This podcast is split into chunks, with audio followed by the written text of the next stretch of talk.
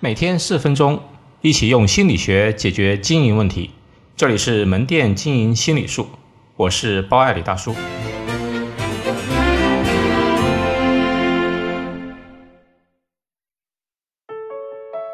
表达折扣的一百法则，日常分店促销及销售中，不可避免需要谈到折扣。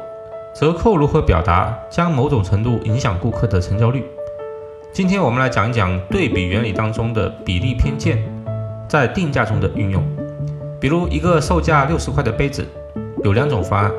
第一种是直接减百分之二十，相当于打八折；第二种是立刻减十二块钱。哪种表述会更好呢？经过心理学家的实验，发现大部分人会选择立刻减十二块钱。其实理性的你算一下就能知道。减了同样的数额，但是的确产生了不同的感觉，因为人的大脑决策大部分其实是非理性的，我们是凭直觉做判断。那么该怎么选择折扣方式呢？这里有一个一百法则，意思是当你价格低于一百的时候，用百分比展示折扣；当你价格超过一百的时候呢，用实际金额展示折扣。对于我自己管的店。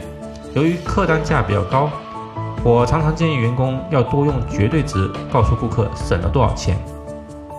比如一万二的产品打八折，顾客其实没啥概念。那么根据一百原则，超过一百用绝对值表述，告诉顾客省了两千四百元，省下来的钱可以买一台手机或者去泰国旅游一次，这样效果其实更好。好，我们总结一下。人做判断往往是非理性的，如何让顾客感觉折扣更优惠？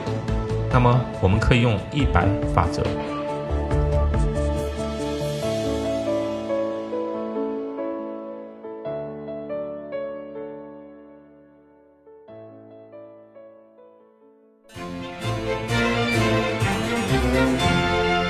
好，今天就到这里。欢迎大家关注门店经营心理术同名微信公众号，那里有文字版，谢谢。